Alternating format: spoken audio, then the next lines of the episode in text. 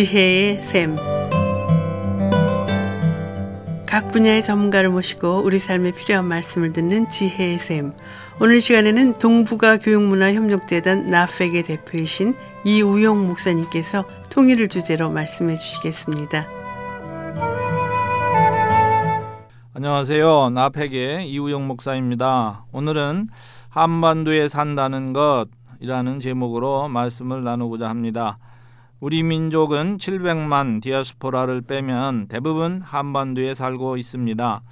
남북을 합해서 7,500만 명이 됩니다. 많다면 많고 적다면 적은 수이지만 이 인구가 어떻게 보면 좁디 좁은 한반도 안에서 살아가고 있는 것입니다.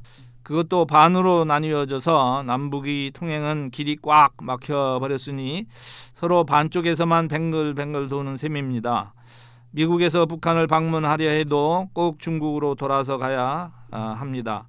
작은 땅, 작은 나라, 그것도 분단된 나라입니다. 그런데 놀라운 것은 이 작은 곳에서 세계적인 기업도 나오고 가수도 나오고 있습니다. 드라마는 중국 동남아, 중동 지역에까지 한류 열풍을 만들어가고 있습니다. 지금 중국 대륙은 별에서 온 그대라는 드라마에 완전히 몰입하고 있다고 들었습니다. 선교하기 위해서 제가 미얀마의 오지 깊은 산중에 들어갔었는데 놀랍게도 한국 드라마 얘기를 합니다. 한 번은 이곳에서 물건을 사기 위해서 가게에 들어갔는데 우리가 한국 사람이라는 것을 알고 난리가 났습니다. 가게 주인의 딸은 사진기를 들고 와서 같이 사진을 찍자고 난리입니다. 갑자기 내가 한국의 무슨 스타가 된 기분이었습니다. 사진을 찍어 주었더니 주인이 물건값을 많이 깎아 주었습니다. 한류의 혜택을 엉뚱한 곳에서 엉뚱한 사람이 누리게 된 것입니다.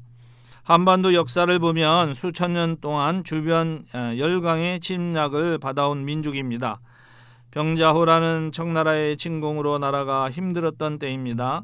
또 몽골이 침략으로 러몽 전쟁 기간 수십 년 동안 한반도 전체가 몽골 군대에 의해 유린당했었습니다. 임진왜란 때에도 왜군에 의해서 나라가 쑥대밭이 되었습니다. 한반도를 노리고 있던 도요토미 히데요시의 야심을 선조 임금은 눈치채지 못했던 것입니다. 율곡 같은 분은 앞을 보는 눈이 있어서 부국 강병과 일본 침공에 대비하여 10만 양병을 주장하였지만 그 당시 나라의 지도자들은 정략적인 싸움에만 눈이 어두워 있었습니다. 한반도 역사에 있어서 중국을 대국으로 섬기며 큰 소리 한 번 못 치고 살아온 나라가 한반도 우리 민족입니다. 그러다가 결국은 일본 제국주의의 국권을 빼앗기고 식민지가 되었습니다. 나라와 민족의 수치와 백성의 고통은 그 극에 달했다고 할 수 있습니다.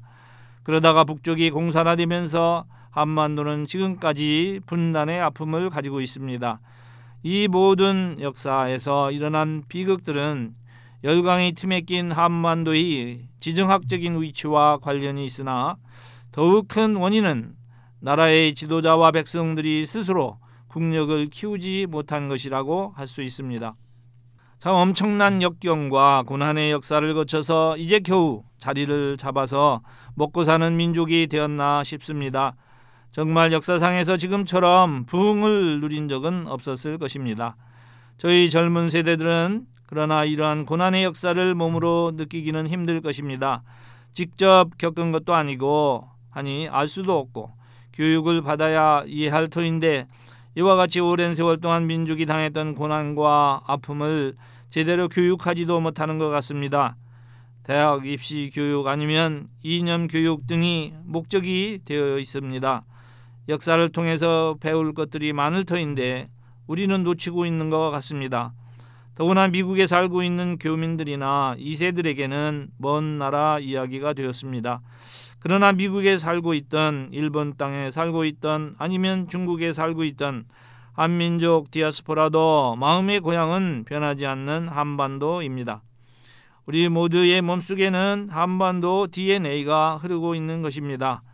열강의 침략으로 인해서 조상들이 몸속에 새겨진 수많은 그 아픔과 상처의 DNA가 우리 고스란히 우리 몸속에 흐르고 있는 것입니다. 한반도에서 산다는 것은 그래서 아픔이었고 고통이었습니다. 열방의 틈바구니에 끼어서 큰 소리 쳐보지도 못하고 숨도 제대로 쉬지 못하고 몸을 낮추며 살아야 했습니다. 이러한 아픔과 고통 가운데서 우리 조상들은 여호와 하나님 예수 그리스도를 찾기 시작하였습니다. 일본 제국주의의 잔인한 칼끝이 사정없이 한반도를 난도질할 때에도 비명조차 지르지 못하고 피를 흘리며 쓰러졌지만 그렇기 때문에 더욱 주님께 나아왔습니다. 주님은 고난당하는 자의 하나님이셨습니다. 이사야 49장 13절에 하늘이여 노래하라 땅이여 기뻐하라 산들이여 즐거이 노래하라 여호와께서 그의 백성을 의로 하셨은즉 그의 고난당한 자를 긍휼히 여기실 것임이라 1907년 평양 대부흥은 고난당하는 한민족을 위로하시는 하나님의 손길이었습니다. 1910년 일제에 의해 국권을 상실한 한민족이 앞으로 당할 그 고통을 미리 돌아보시고 영적인 소망의 생명력을 불어넣어 주신 것입니다. 지금 다시 한반도를 둘러싼 열강의 지정학적인 구도는 옛날과 비슷하게 전개되고 있습니다. 일본은 패전을 딛고 경제 대국으로 다시 일어선 지 오래고 현재는 아베 정권의 주도로 군사 대국화를 시도하고 있습니다. 독도의 영유권을 계속해서 주장하면서 한반도의 야심을 버리지 않고 있습니다. 중국은 공산혁명하면서 나라가 파괴되고 가난의 굴레에 빠진 적도 있었지만 그래도 그 넓은 대륙이 하나의 나라로 통일이 되고 이제는 등소평의 개혁 개방에 힘 입어서 세계 두 번째 경제 대국으로 부상하였습니다. 지금은 군사 대국화를 향하여 모든 군사력 증강에 국력을 모아가고 있습니다. 최첨단 무기들을 계속해서 개발하고 있습니다. 자, 어쩌다가 한반도는 이렇게 경제대국, 군사대국의 틈에 낀 모습으로 살게 되었는지 모르겠습니다. 우리는 한반도를 향한 하나님의 뜻을 헤아려 보려고 합니다. 만약 한국이 계속해서 경제 성장과 군사력 증강을 통해서 국력을 모았더라면 지금 상황은 많이 달라졌을 것입니다. 열강의 틈에 낀 판도가 아니라 동북아에서 열강 세력의 균형자로서 아주 큰 영향력을 발휘하고 있었을 것입니다. 그러나 이미 때는 지나가는 것 같습니다. 한반도를 둘러싼 강국들을 앞질러 가기는 이미 늦은 것이 아닐지요. 그렇다면 한반도에는 소망이 없는 것일까요? 저는 성경 말씀 이사야 41장에서 소망을 찾고자 합니다.